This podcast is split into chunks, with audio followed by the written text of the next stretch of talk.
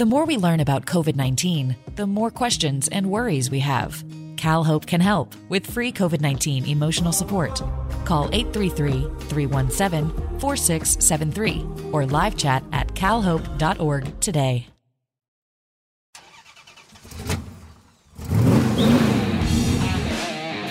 Gentlemen, start your engines. This is going to be a mighty emotional occasion for a lot of people, not the least of whom is myself. In a race to remember. But this is absolutely gobsmacking. He hasn't even hit the brake yet. Fans are going crazy at the top of the hill. What an off-the-scale car race. G'day, I'm Dan Holohan. Welcome to my motorsports podcast, On the Couch with Hooly. Today we chat to Joey Mawson, who's the current S5000 champion and a former Formula 4 champion.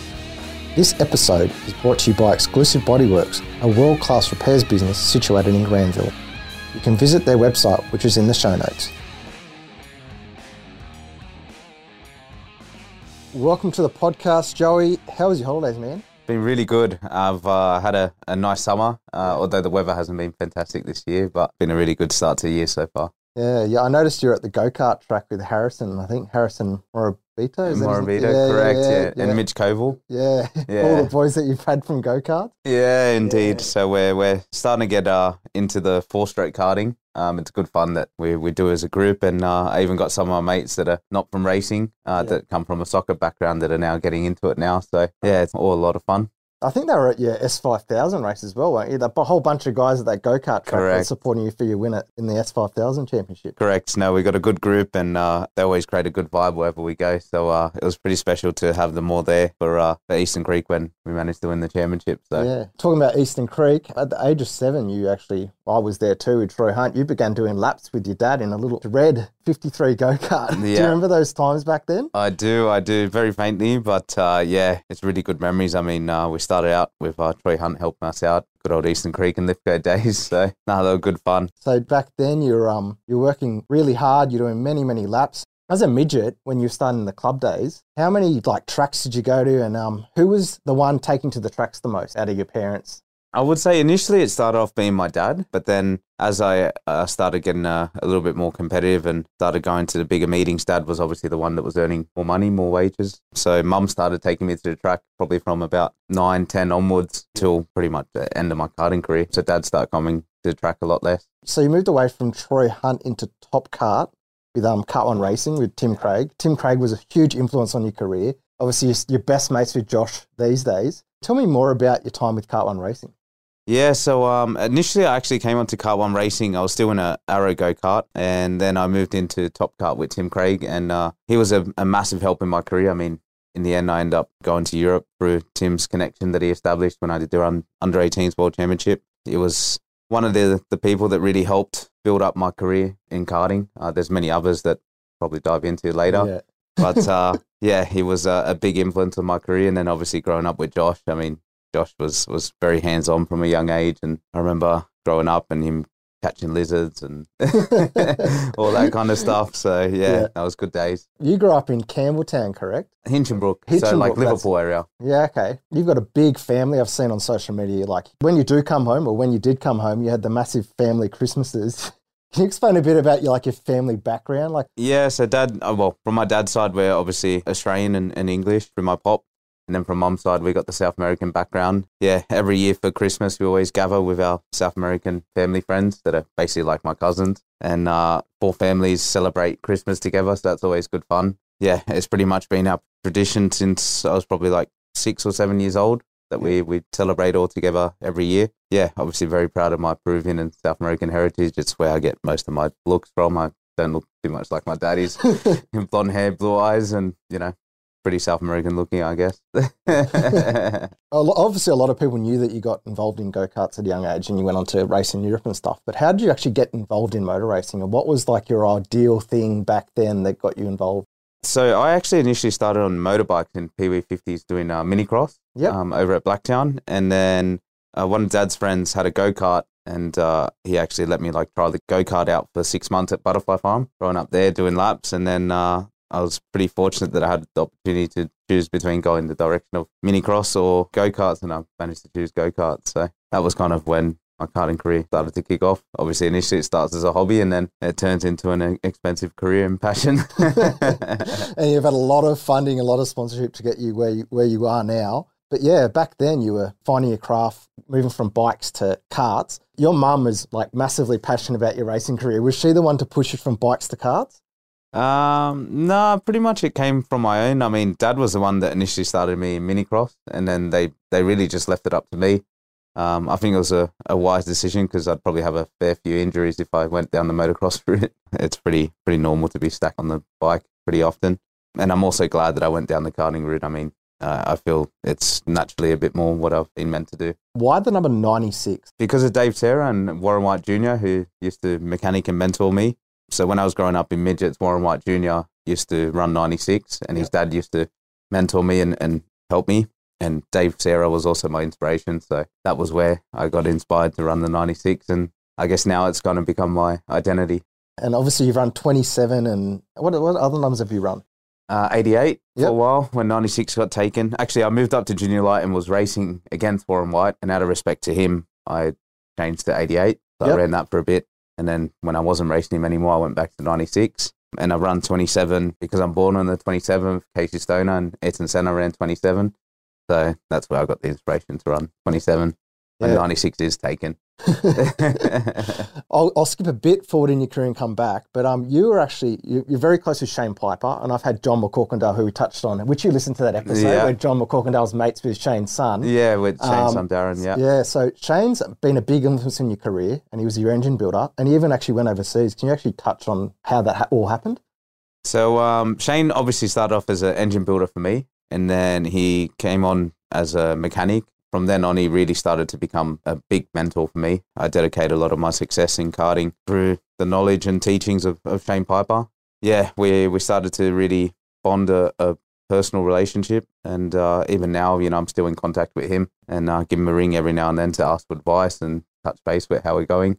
But yeah, Shane, he was a massive help to my career, not just with the engine building, but just learning the fundamentals of racing and the mindset going forward. There was a part of time in your Stars of Karting career where it was actually Shane and Bertha just helping you out, wasn't it, through that part? Correct. So that was when Dad was actually working. So Mum used to travel with me in the car, and then we'd arrive at the track, probably do the Thursday practice, just me and her, and then Shane would arrive on Friday and take over from there. Yeah, yeah, talking about your dad was a hard-working truckie. Can you explain when you know, throughout the week, like, your home life throughout the middle of the week in your karting career? You know, your mum was working at a chicken shop, your dad was a truckie. Can you explain just living up and going to school at that stage? Yeah, well, they were always very strict on me going to school as much as I could when obviously I didn't take days off for racing. So, you know, typically we would be driving back from Melbourne on a Sunday night, arriving home at, you know, 3-4 a.m. and I'd still be at school on time come Monday morning, which obviously at the time I was never happy about, but I was having enough days off school anyway. To be honest, when I was growing up, my mum and dad were always working. I mean, I didn't really realise at the time, but obviously they were going through financial troubles with funding my career. I didn't really understand what red bills were at the time, but we used to get a lot of them. Yeah, obviously very grateful that they stuck through and kept believing in me and allowed me to continue my passion. Did they actually mortgage your house before my stepfather Jeff came on board? They did. So we've spoken about your karting career. You matched up with AMSF back then, the Rising Star. That's when cams were going a different way, and you stayed with Jeff, who started the Podium Group. Can you explain how you went from international karting to racing in France? So at the time, obviously, I was supported by the Australian Motorsport Foundation in their Rising Star program. And after that karting season, I didn't have the best season, but Jeff and the board had agreed to support me going into cars, which obviously I was super grateful for because I never would have had the budget to be able to move up. So without their support, you know, it's been able to help me bridge my dream and make a career. And I remember going into a boardroom at 17 years old, which I would even be intimidated now at the age I'm at now, but let alone at 17, I don't know how I managed to do it. And basically had a good meeting and convinced them to give me support. And we decided that the French F4 would be the best championship. Who was racing back then in the French F4 championship that actually sort of made a name for themselves, or who's still involved in car racing now? Oh, mechanics, definitely. There's a lot that have gone into the Le Mans 24-hour, even into GTs. You know, drivers that I race against were Pato O'Ward. He's obviously an IndyCar star now. Was battling for the championship, IndyCar championship last season. Yeah, and then obviously Boccolacci, who was a karting superstar at the time. He's in Super Cup now, isn't he? Yes. He's had a bit of a weird trajectory with his career. He's gone to Formula 3, back to Formula Renault, then to GTs, and then back to Carrera Cup. So he likes to have fun on Instagram, though, doesn't he? Yeah. He's always a good laugh on Instagram. Well, now we'll talk about your international karting career. You'd moved over, I think, at the age of 14, I think. No, 16. Where did it all start over there? And you were with Top Kart, or was it Cosmic? Or Top Kart factory team. So how it all started was I did their under-18 World Championship with them. Tim Craig actually established that connection. Mm-hmm. And obviously that went really well. I managed to win the last round of the under-18s World Championship. And then they offered me a contract to race with the factory team throughout the year. And after Bahrain, I basically jumped on a plane and moved to Italy, initially living with my auntie and uncle. And basically from there, it kind of just started. Like I dropped out of school and I was starting year 12 and made that move. I mean, it was a one-shot, one-opportunity kind of move that I just had to take. How many years was it overseas in karts, though, before you came back to talk about your French deal? Was it with multiple kart chassis brands, or was it just the one Top Kart? I ended up doing a race with Cosmic for my last two races. So that was with the Cosmic factory team. That was just for the World Championships. And it was actually because Top Kart didn't enter for the World Championships. And obviously we had that in mind to do that on my karting program. So those were actually my final two karting career races. We'll go back again to your Aussie exploits and like the time you spent in Australia. I think it was 21 state titles, or there were so many stats online. How many like nationals and states did you win back then? I won 3 nationals, they were junior nationals, and then 19 state titles. 19, okay, I was a bit off there. But can you remember being generous, but can you remember your like maiden, like your first moment? You're like, okay, I can actually make a career out of this, and from like your Australian standpoint before you went overseas. That's a good question. I'd probably say. I reckon when I won the dual nationals in juniors at 14, that was probably the point where I really thought I could make a career out of it. Was there any tracks that was like your favourite track outside of Eastern Creek? Because obviously that was your home track. I would say Rally was my favourite track. I don't know if you ever drove that track, Rally, up in Coffs Harbour. They've wrecked it now because they keep putting bloody drift cars around it. But I reckon that's probably the best track I've driven in the world. He had a huge rivalry with Piers Lehane.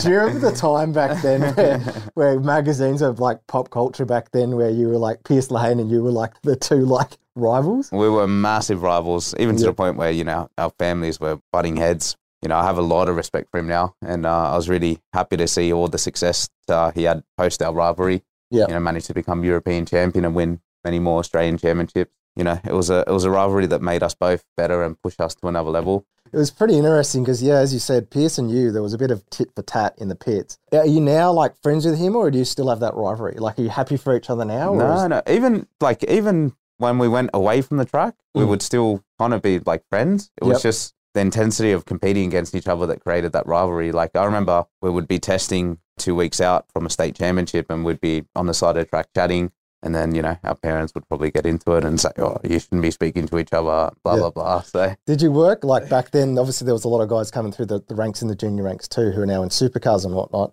But back then, did you go to him, hey, we team up together and we'll push away from the rest of the field and then battle amongst ourselves? Or was you like, nah, let's just bring the rest of the field in? To be honest, we were always, without sounding arrogant, especially in J-Max, we would always pull away and it would eventually be us two battling.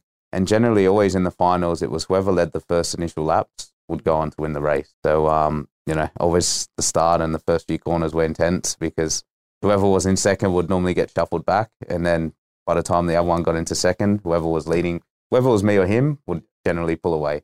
So very often, remember, he was much better in qualifying and we would generally be strong in the pre-finals and finals. You'd warm yourself up and then try to beat him in the final. Well, Piper would actually set up the go-kart so that we could have a better kart on old tyres. So we would sacrifice getting the most out of the new tyres, but set up the kart to be better for the pre-final and final once, you know, the tyres worn down.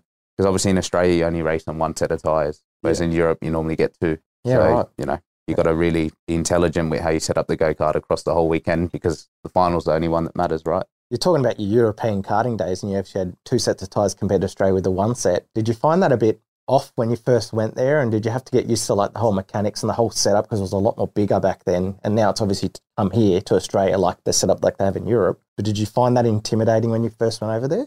I wouldn't say I found it intimidating, but I definitely found it was a fair bit of change to adapt to because I'd never driven so much grip when I went to Europe. And I also think that's why when the Euros come to Australia, even though they're such a high level in class, they actually struggle here because they're not used to driving with no grip. So when you've seen Euros come over, like Lennox Lane came for a race a couple of years ago. As well, wasn't it? And Kremers, they don't just kick ass here like they normally would in Europe because they're just not used to driving with low grip. And I found the same transitioning. So in that year that I raced in Europe, the best track that I competed at was Sarno, which had minimal grip compared to all the other tracks. And La Conca, coincidentally, was my worst track. I wasn't used to going up on two wheels all the time.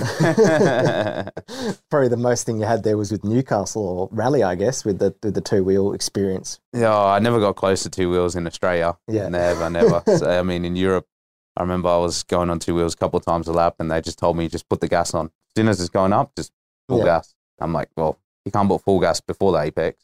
You still got to bloody turn in.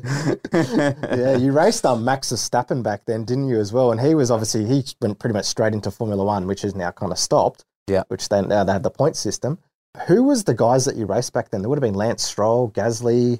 Leclerc. I didn't get to race against Mick. Russell. I drove against Russell in KF. Yeah, I would say Norris I didn't get to drive against in karting, but in Formula 3 and Formula 4.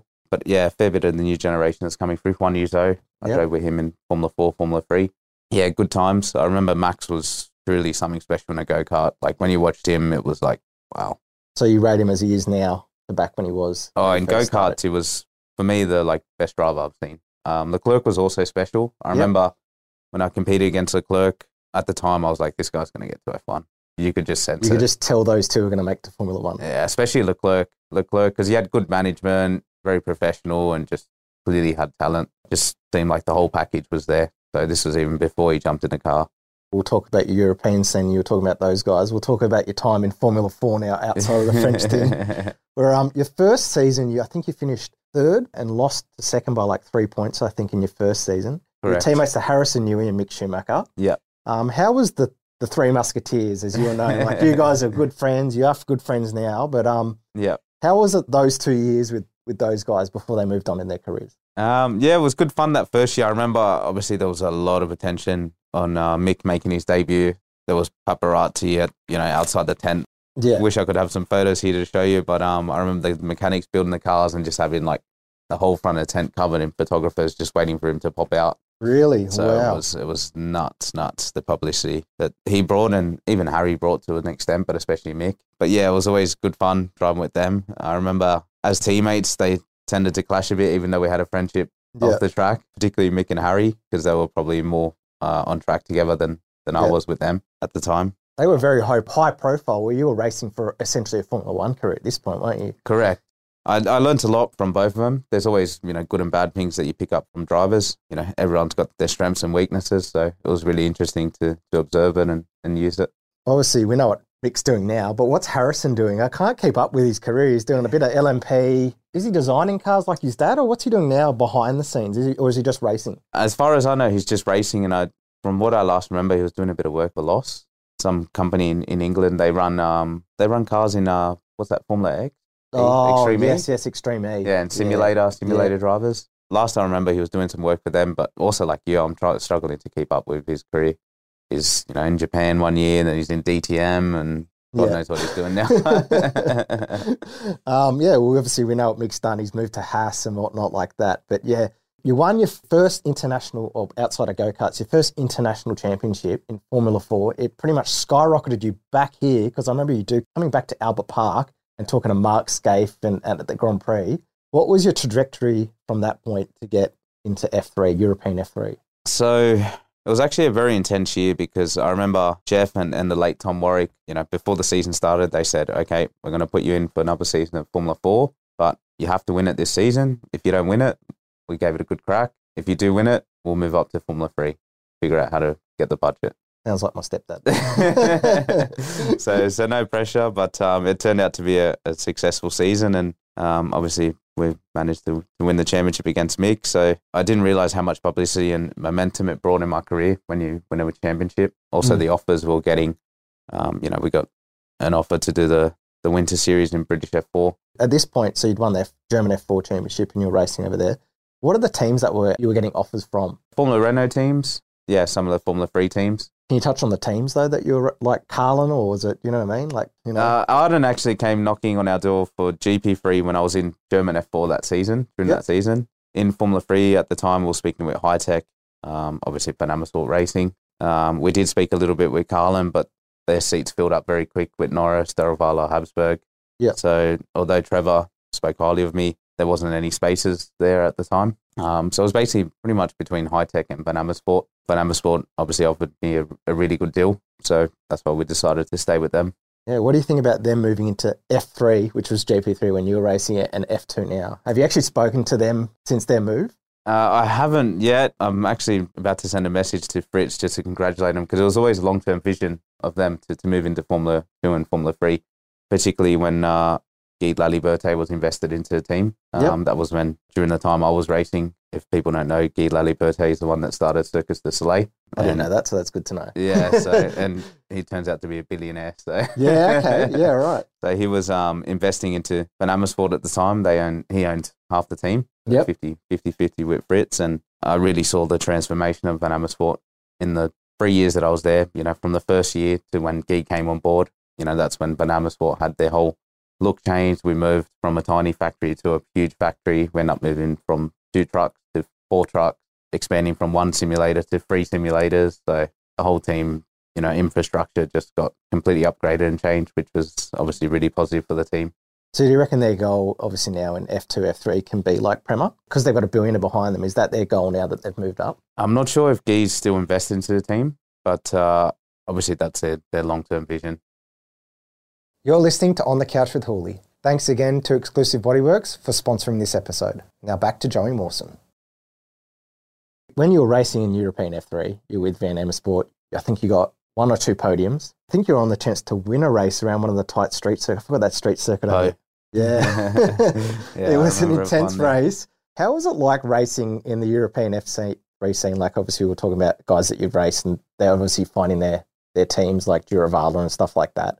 How was it racing throughout, was it the 2 years or the 1 year that you were racing? 1 year. 1 year. So how was it racing before you moved into GP3 at that stage? I would say Formula 3 was probably one of the coolest championships that I ever did in my career. The level was very, very high. I mean, you know, the cars themselves, in my career that I've driven so far, it's probably the coolest high-tech car that I've driven. The downforce was insane, overpowered the grip, basically, and power that we had. I mean, we didn't have a massive grid then. We only had 18 cars, but the names that were in that grid, a lot of them are in Formula 1 and Formula E now. You know, guys like Maxi Gunter, Jake Dennis, Lando Norris was in there, Juan Ujo, Mick, Callum Ilott, who's in IndyCar. So, you know, the names of the grid were huge. And the circuits we got to drive also was amazing. I had a difficult season, but I learned so much during that season. And just to be able to compete in that championship was amazing. Did you ever race against Antoine Hubert?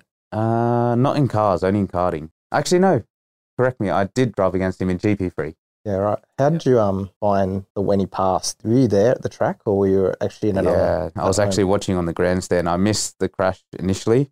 I was actually watching with a friend and she saw it kind of happening at the top of hill at the time. I was basically watching on the grandstand in between A Rouge and the first corner, La Source. And I remember just, it was shocking hearing the news. I thought it was Tatiana Calderon initially. And then when I heard it was Antoine and then you're hearing it's not good. Yeah, I think when they switch the TVs off and the marshals aren't doing anything and the white flag goes up, that normally pretty much signifies that someone's died. Racing at that level, you realise how dangerous the sport is, don't you? Because obviously back at karting and, you know, even the stuff that I do, state level stuff, it's fast, but it's not like super fast, right? Yeah. But at that level, you realise, holy shit, these things are quick. If one thing goes wrong, like one tiny thing goes wrong, I could end up a paraplegic or, you know, death. You actually sign that on the stuff when you race, do you know what I mean? True. Like, that's but you don't true. Think about it as a race car driver. But when you saw Antoine Hubert, even as me as a driver and as you, and because you were at that type of level, you were like, holy shit, this is different. The reality kicks in how dangerous our sport is and how fragile life is as well. So it was probably the first time where I really didn't want to be at the track longer than I needed to. You know, as soon as my race was done in Super Cup, I just wanted to get out of there because it was such a dark vibe after he passed away. You know, the whole paddock just didn't feel the same. Kind of felt like, what are we doing here? We were talking about your European F3 days. You moved into GP3 with Arden. Yep. Did the full season there. I think you got a few podiums again, but every time you've raced over in Europe, as I know, because Jeff's part of my family, they couldn't podium get you like a top team, which really helps, as you've seen with Prema and stuff and Carlin. Yeah. So what was your time racing with like Arden, who was a mid-pack team, and getting a podium with them? Were they enthusiastic that you got a podium for them? And what was like the the time in the F1 paddock for the first time? It was really cool. I mean, obviously driving in an F1 paddock, it feels like the level is higher, although I felt like at the time European F3 was harder and the professionalism was there, but just being in the F1 paddock, it gives the illusion that it was to a higher standard. But yeah, driving with Arden, I mean, obviously we had a difficult season, but to get the two podiums, the team were enthusiastic with all the troubles and struggles that we had. Yeah, the GP3 car was a lot heavier than the F3, about 100 kilos, but it had a lot more horsepower. So, you know, driving with that horsepower made it fun to drive, and obviously with the DRS, and you kind of felt you're a little bit more in sync with F1, driving the Pirelli tyres and having the push, and, you know, having to manage your tyres in the race, and driving with the hand clutch was obviously... That was really cool. Not the easiest thing in the world, but yeah, that was really good. Did you find it overwhelming moving from like the European F3 to the paddock though? Like, did you find it very like, whoa, the wow factor? Was the wow factor there? Like, holy shit, I'm on the F1. Yeah. You definitely do get that, yeah. And you're driving on the F1 weekend, and obviously you're traveling with the F1 circus around the world. So yeah, people are watching you on TV now. Everyone's watching on Fox Sports and tuning in. So you get a lot more publicity and viewership, which was nice. For me, I actually still get more nervous hopping in a go-kart than a car, right? I don't know why, that's just me. What's the most nervous you've felt for yourself? Like, was it in the F1 ranks? Was it in the S5000 ranks? Or is it in the go-karts that you felt the most nervous? And I reckon in karting, the intensity in karting. I mean, I remember times feeling like very sick to the point where I wanted to vomit before the race just because of nerves in karting. Even though it's probably not as important. At the time, it feels like every race feels like a bloody world championship. Yeah, yeah. That's what I feel too. In karting, but yeah, in cars, yeah. Probably the most nervous I've ever been in a car was before the last race in S5000 when the championship was on the line. That was pretty intense watching it. It was intense. I mean, it was supposed to be a straightforward race, but I turned it into an intense race with my mistakes. So, You turned the entertainment factor up on Channel 7 and gave everyone else the sweats. It wasn't planned. It wasn't planned. I made my mum a few years older in that race. But yeah, definitely not going to make that happen again in the future. Yeah. Now, you've touched on different interviews which I've seen, moving from tin tops from open wheel. You struggled a bit in Carrera Cup. Can you explain your time in Carrera Cup when you're racing a bit in Australia to get your hands on it, you know, get used to it? And even you driving my stepdad's Carrera Cup car to begin with. Can you explain the time and the difference between the two? Yes, so I find in the Porsche cars, it gives it very much a numb feeling compared to the single-seaters. Mm-hmm. That's why I struggled. I feel like I struggled. But yeah, the Porsches, you know, they're really cool car, the tin tops, and the sound of them, the feeling. It's nice to be bouncing over curves and getting a bit more to your karting roots, back to your karting roots. Yeah, my debut in Porsche Carrera Cup didn't go so well. I don't know what I've done in Australia, but the two times that I've managed to try race here, I haven't gone past free practice. So. Yeah. You didn't have any luck for a while here in Australia before S5000. It literally, I mean, yeah, it's like I stepped on a black cat or something. With this was that more so like in your thoughts, I'm back racing on home soil, I just hope I do well? Because like over in Europe, no one's really there thinking about you, do you know what I mean? But you come here, even as me as a driver, I'd be like, holy shit, I'm in front of my home crowd, my parents, my friends and family. Is that what kicked in your nerves, which why it struggled at the start? Probably, I guess so. There was a lot of hype because I'd been in Europe for a few years, and then a lot of publicity when I came and debuted here in Australian Career Cup both times. Yeah, like I said, unfortunately, it didn't go to plan. I had a crash both times. One was in the first race, avoiding an incident in Albert Park. And then basically I managed to avoid crashing into another driver and end up getting T-boned into the gravel.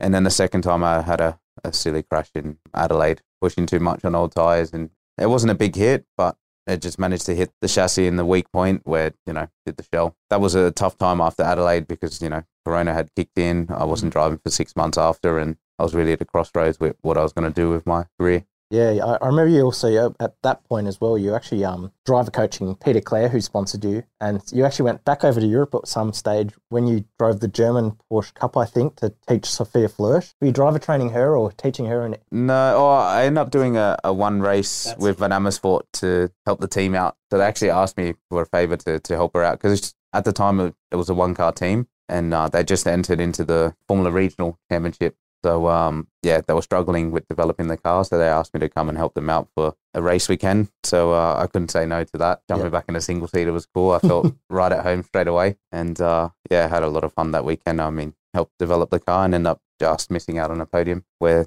before that they were struggling, being a couple seconds off the pace at the first race in Paul Ricard. So it was nice to be working with the old crew and see the old faces again. You were lucky, obviously, you were saying, during 2020 where, you know, racing stopped for a bit. You moved overseas back and you were like, at this point, you were a bit homesick. How was it racing in 2020? Because it was just a, you know, bare track and there was no fans or anything, was there? Yeah, it was very strange. I mean, we raced at Le Mans for the first race of the season, and just being around Le Mans with no spectators was strange, because normally you have, you know, tens of thousands, probably even hundreds of thousands fans attending that weekend. And, you know, we're having like the full race go on and I'm just walking around the track and there's, you know, a couple people from teams just sitting on the outside of the track watching. So it was such a strange vibe. But yeah, obviously at least we still got to race and, you know, gather experience. Did you enjoy going from Super Cup to German Porsche Cup, or did you just think at that point, I'm just going to give it my all in this and then just go home and try and make a career in Australia?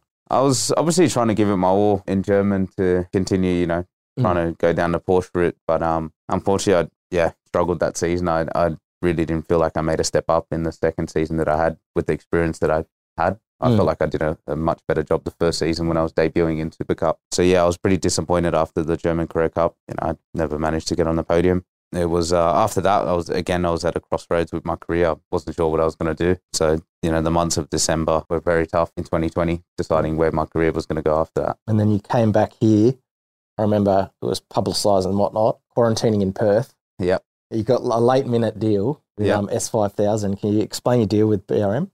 Yeah, so Chris Landon had actually been speaking with Jeff. He'd been contacting me for a while, but at the time I was going to Porsche route. So, you know, as much as I would have loved to have gone in the S5000, the budget that I had to be allocated to Porsche at the time. But yeah, after that time in the end of 2020, it kind of made sense to give a S5000 race a crack.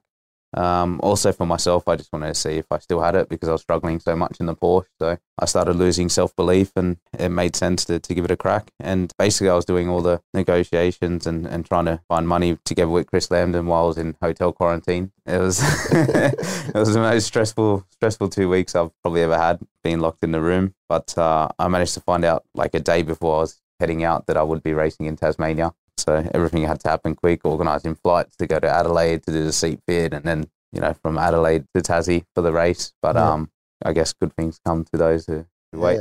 Yeah. How was it when you got to Tasmania though? Was it like, finally I'm out of quarantine, could you focus fully, or are you still a bit like a bit stiff? Yeah, I probably did feel a bit stiff, because it was the heaviest I've ever got. After I was out of quarantine, I ended up getting so heavy and fat, in all honesty. So I was probably 86 kilos. I mean, right now I'm weighing 76, so you can imagine 10 kilos more. I could barely fit into my suit. Yeah, right.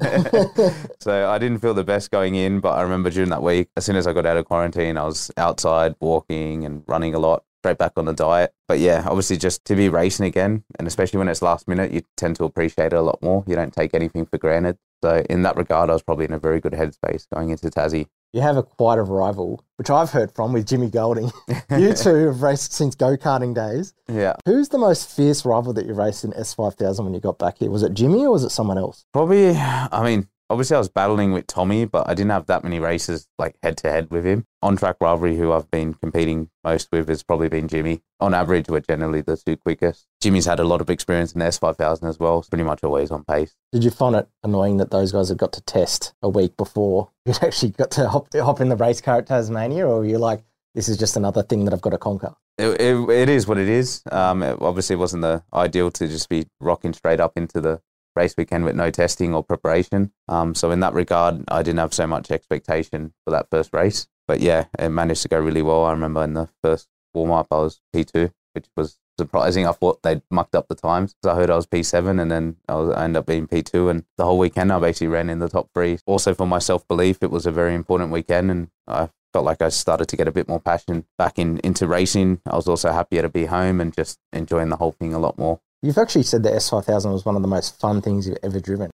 As another driver, do you rate it to like driving a Radical or a Tin Top? What's the feeling that you get when you drive one? So they definitely feel like a single-seater. They just feel very heavy in regards to like a Tin Top. So in the slow speed corners, you know, it feels like you're putting around trying to get the thing bloody turned, but as soon as you get it off the corner, you know, they fire away. They got plenty of power. The horsepower makes it fun. And the fact that we got such a hard tyre, we're always driving on top of the surface and, you know, hustling the car. I find that aspect the most fun, because when you watch them from the outside, like, they never look hooked up. They're always dancing around. It's a bit like the 80s, you know, kind of vibe. Because they're a hard tyre, but they've got so much horsepower. Correct. So it's like watching 80s F1, you know, you see the cars moving around and the drivers hustling them. So in that regard, that's what makes them really fun for me.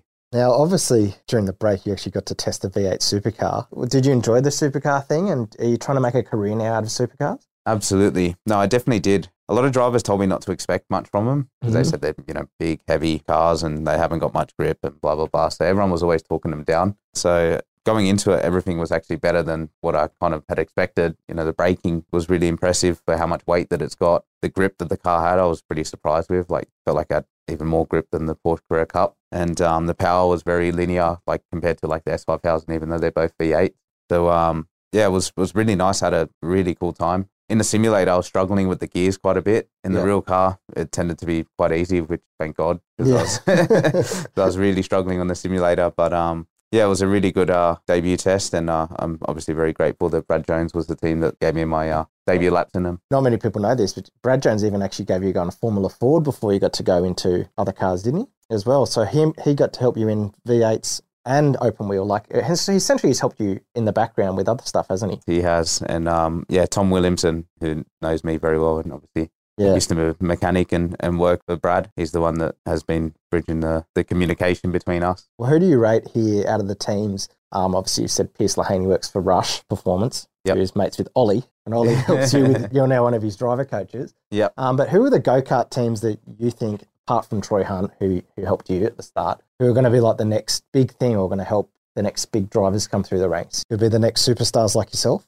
Absolutely. I mean, Tom Williamson has got his team, Tom Williamson Motorsport. And yeah, obviously the beneficial thing for him is having that connection with Brad to be able to help them transition into cars. So Tom pretty often rings me just asking for advice on young drivers, you know, when they're planning to go to cars, which route to take, and particularly when they're going to Europe. So I don't follow the karting scene as much these days, but I see that he's starting to influence a lot of drivers making a step. Is there anyone that you've seen that you've been up to the track with that you think might have a career? I haven't been to the track to see, to be honest. I haven't seen it all. The last time I went to the track was probably 2-3 years ago, and I could hardly remember any faces. Any of the names and stuff. A few guys like Jason Burns were there, but one thing's for sure is the new generation that's come in. A lot of the old generation hasn't really hung around like they used to, so I was pretty surprised how barely I could.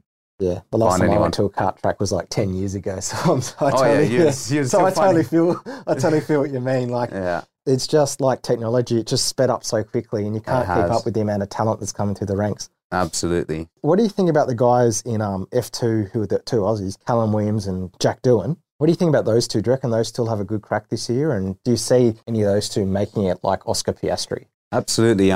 Yeah, I mean, obviously, you know, finding the right team to be able to give you the potential is really important. It'll be interesting to see how they develop. And Jack Doohan did a really good job last season when he managed to qualify in the front row in Abu Dhabi alongside Oscar. So that was very impressive. And Callum's been doing a really good job climbing up the ranks in Europe. I think he's been over there for 4 or 5 years now. So yeah, time will tell. Is there any advice that you'd like to give any young racers? Like, I know I've had a lot of people even chat to me at state races, but you were at coaching, that you can give advice to get their career going, you know, from starting from essentially nothing, which you did. You started, you know, your dad and your parents mortgaged their house to get your career going. Is there any advice that you can give to those young drivers out there? I mean, obviously, the smart thing would be not to spend too much budget in go-karts. I think a lot of the kids these days and families, you know, they go over the top in karting, and then by the time they get to cars, they got no budget. And the reality is, when you go into cars, whatever your karting career is, it doesn't really matter. It's what you do in a car and your attitude when you arrive to a team in a car. So everyone tends to just overdo it in karting. And obviously karting, you got to learn the basics, and it's nice to get good results, but more important to develop, you know, good attitude and mindset. And then from cars, that's when your real career starts to happen. If you could get on the grid again, kart, with some of the best go-karters that you've raced against, like said Dave Serra. I think, did you ever race against him yourself though? I did 2 races with him, but we never actually managed to have like an on-track battle. So the last time I raced him, I was following him at Rotax Nationals, and him and Pierce were having a rivalry that weekend. They actually managed to crash in front of me, and then I got into the lead. But yeah, if there's one thing I really wish I had was a proper race with Dave where we had a real, you know, one-on-one battle. That and probably having more races with my mentor, Shane Piper. Is there any drivers that are underrated that you think could have made it to your level of racing? Plenty. I couldn't think of the top of my head now, but there's heaps in go-karts. Heaps. I don't even want to mention your mates, Nathan and Mitch. For example, Piers Lehane's one of them. Yeah. Piers Lehane. He obviously even got to go in a speed car in Speedway. Were you there to witness that at Valvoline? Did you actually go to the Speedway much? I did. There was a drive, like an era that I was going there quite a lot. Can't remember which year it was, but it was like 1 or 2 years when I was about 15, 16, where I was going to Valvoline Raceway. Yeah, quite often, every weekend, every 2 weekends. My mum would drop me off at Parramatta, go and watch there. Yeah. Did you ever get tempted to hop in a sprint car? Did you even get offers from those guys out in the pits or not? I never got offers. If I got an offer now, I'd definitely give it a go. Yeah. Let's hope someone from Eastern Creek Speedway sees that. Definitely give it a go. I mean, it's a completely different level of racing, but it would be really, really cool to dive into it and see what it's like.